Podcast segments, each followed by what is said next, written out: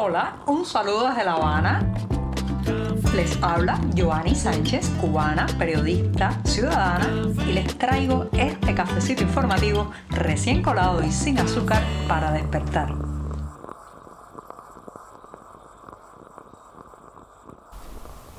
Mitad de la semana, exactamente. Estamos viviendo un miércoles, todavía queda mucho que contar y temas que tratar sobre lo que está ocurriendo en Cuba, así que estoy aquí con un café ya servido, recién colado y sin una gota de azúcar para comentarles los temas principales de este 19 de julio de 2023. Voy con el primer sorbito de la jornada, una jornada que además ha amanecido muy cálida, muchísimo calor ahora mismo en la capital cubana. Voy, voy con el primer sorbito del día.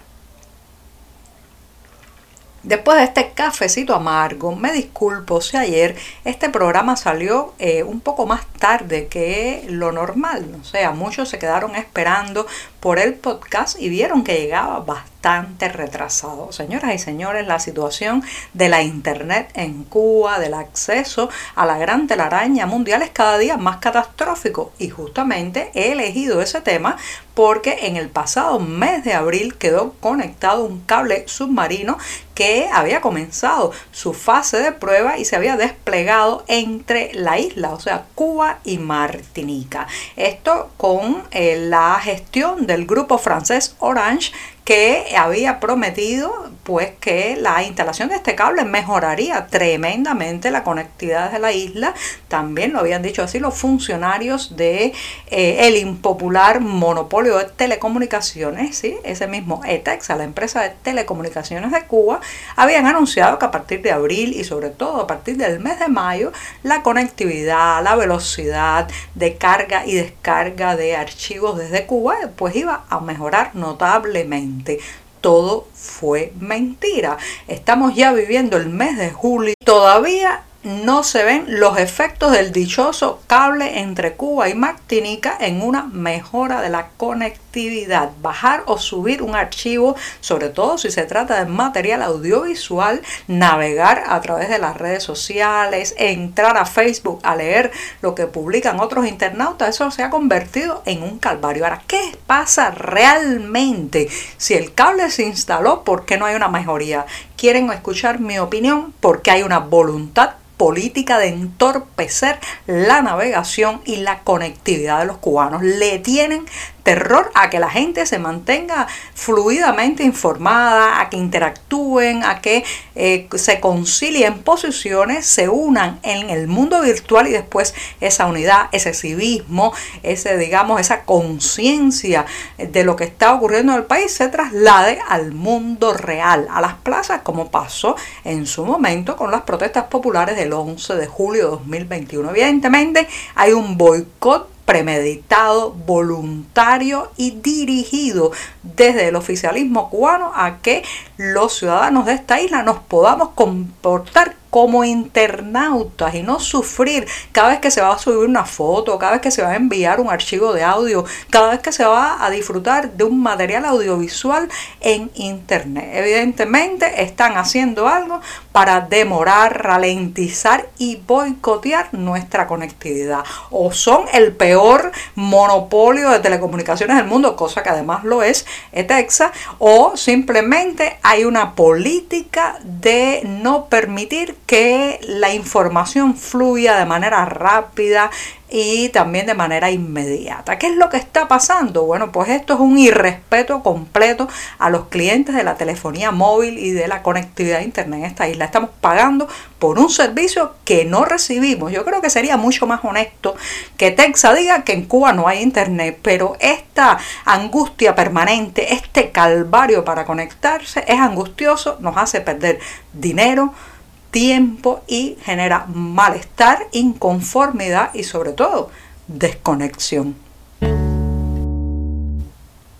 Una breve palabra, apenas una preposición, ha sido digamos, el tema que más ha demorado la firma final de la declaración conjunta entre los líderes de la Unión Europea y la comunidad de estados latinoamericanos y caribeños que, como saben, esta semana tuvieron una cumbre en Bruselas, Bélgica. Una pequeña palabra, la palabra contra, ha sido, digamos, el obstáculo que finalmente se ha sorteado para la firma de la declaración, aunque el régimen de Daniel Ortega de Nicaragua no rúbrico el documento. ¿Por qué? Porque en este texto final, en esta resolución final, se habla de la preocupación que tienen todas las partes por la guerra contra Ucrania, contra Ucrania. O sea, se trata de una guerra de Rusia contra ese país y eh, bueno, pues eh, Daniel Ortega no ha querido reivindicar y firmar un documento que incluya esta preposición y sin embargo Nicolás Maduro y Miguel Díaz Canel sí lo han hecho a pesar de su sintonía con el Kremlin, de digamos su acercamiento veloz en los últimos meses a Vladimir Putin y a Rusia y también su tibieza a la hora de condenar la invasión rusa a Ucrania. Sin embargo, en este caso sí han firmado la declaración, pero la prensa oficial cubana apenas ha mencionado esta firma, han barrido bajo la alfombra el suceso que lo único que demuestra es, digamos, el oportunismo, el cinismo de Miguel Díaz Canel y del régimen cubano que para eh, tratar de sonsacarles algunos millones de dólares a la Unión Europea son capaces de decir y desdecirse, incluso firmar esta declaración que es contraria, digamos, a eh, la proyección diplomática de La Habana con respecto a la invasión rusa a Ucrania. Así que ya saben, sí, una palabra puede ser, a pesar de pequeña, el obstáculo principal y también la prensa oficial cubana sabe cuándo esconder sus titulares. Al béisbol cubano parece haberle caído encima la tormenta perfecta de obstáculos, desgracias y malos manejos. Sí, además del éxodo constante de buenos peloteros y del mal estado de la infraestructura de los estadios en la isla, a eso hay que sumarle la cuestión de las pelotas, ¿sí? las pelotas de béisbol que el propio Luis Daniel del Risco, tesorero de la Federación Cubana de Béisbol, ha tenido que reconocer que las bolas que se compraron a 12 dólares cada una, sí, 12 dólares por cada pelota de béisbol que se usa ahora mismo en los partidos en Cuba, bueno, pues no tienen el mismo núcleo. El funcionario ha dicho que son eh, unas pelotas que tienen muchas irregularidades y eso pues provoca que el rebote de la bola contra el bate no sea, digamos, en todos los casos similar. Así lo ha tenido que explicar y estas pelotas eh, son de origen italiano, han sido compradas por la Federación Cubana que encargó tres tipos diferentes de bola, los modelos 190, 150 y 120 a una empresa eh, que se hace llamar Teammate, que es de origen italiano, pero eso sí está conectada de alguna manera con Cuba porque el encargo a esta empresa se dio fundamentalmente a la conexión entre estos empresarios italianos y el hijo de Fidel Castro, sí. Esta empresa que tiene sede en San Marino está vinculada a Ricardo Fracari, presidente de la Confederación Mundial de Béisbol y Softball y muy cercano, nada más y nada menos que a Antonio Castro, hijo de Fidel Castro. Así que evidentemente se violaron algunos protocolos de, eh, digamos, eh, comprobación de la calidad de estas bolas y se privilegió un contrato con este italiano que es, eh, pues, amigo, socio, conocido de Antonio Castro. El resultado, un desastre. Las bolas no están bien hechas y además boicotean el partido de béisbol. Así que ya saben, otro golpe para el deporte nacional, la pelota cubana.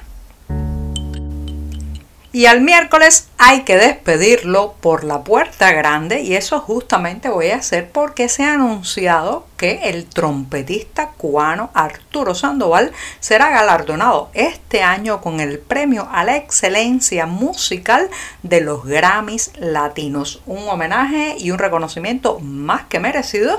Recuerden que Sandoval, que reside actualmente en Estados Unidos y cuyo nombre apenas se menciona en los medios oficialistas de la isla, tiene una larga data de creación y también de innovación. En 1973 fundó junto a otros importantísimos músicos cubanos el grupo cubano Iraquere, que se destacó por una mezcla de jazz latino y también, bueno, pues el atrevimiento en las composiciones. Entre ellos estuvieron en ese grupo también Chucho Valdés y el saxofonista Paquito de Rivera. Así que ya saben, Arturo Sandoval, una gloria de la música cubana, aunque ahora muy escamoteada por, digamos, la prensa oficial debido a su exilio, va a ser galardonado con el premio a la excelencia musical de los Grammys Latinos. Felicidades, maestro bien merecido. Y con esto sí, me despido hasta mañana jueves, mi día preferido de la semana. Muchas gracias.